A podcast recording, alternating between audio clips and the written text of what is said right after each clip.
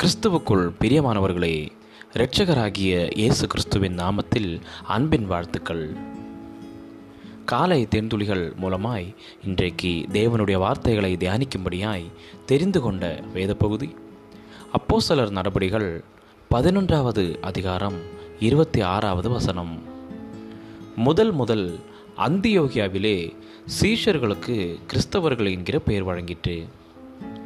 வடக்கு தாய்லாந்தில் இருக்கும் கூடுகை என்னும் திருசபை ஒரு தனிக்குழு சார்பற்ற சர்வதேச திருசபை சமீபத்திய ஒரு ஞாயிற்றுக்கிழமை அன்று கொரியா கானா பாகிஸ்தான் சீனா வங்காளதேசம் அமெரிக்கா பிலிப்பைன்ஸ் மற்றும் பல நாடுகளில் இருந்த கிறிஸ்துவின் விசுவாசிகள் தாழ்மையின் சிந்தையோடு ஒரு ஓட்டலின் மாநாட்டு அறையில் கூடினர்.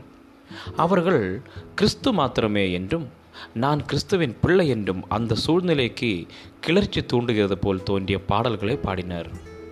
இயேசுவைப் போல யாராலும் மக்களை ஒன்று திரட்ட முடியாது. அவர் ஆரம்பத்திலிருந்தே அப்படி செய்கிறார். முதலாம் நூற்றாண்டில் அந்தியோகியாவில் பதினெட்டு இன மக்கள் தனித்தனியே வசித்தனர். விசுவாசிகள் முதலில் அந்தியோகியாவுக்கு வந்தபோது அங்கிருந்த யூதர்களுக்கு மட்டுமே சுவிசேஷத்தை பிரசங்கித்தனர்.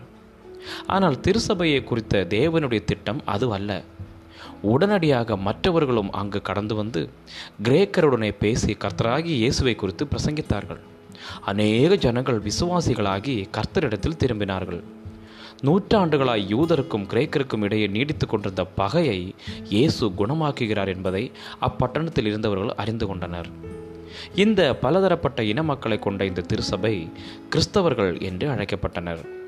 இனம் சமுதாயம் மற்றும் பொருளாதார எல்லைகளை கடந்து நம்மிலிருந்து வேறுபட்ட மக்களை சந்திப்பது நமக்கு சவாலான ஒன்றுதான். ஆனால் அந்த கடினமான பாதை நமக்கு வாய்ப்பாய் கொடுக்கப்பட்டுள்ளது.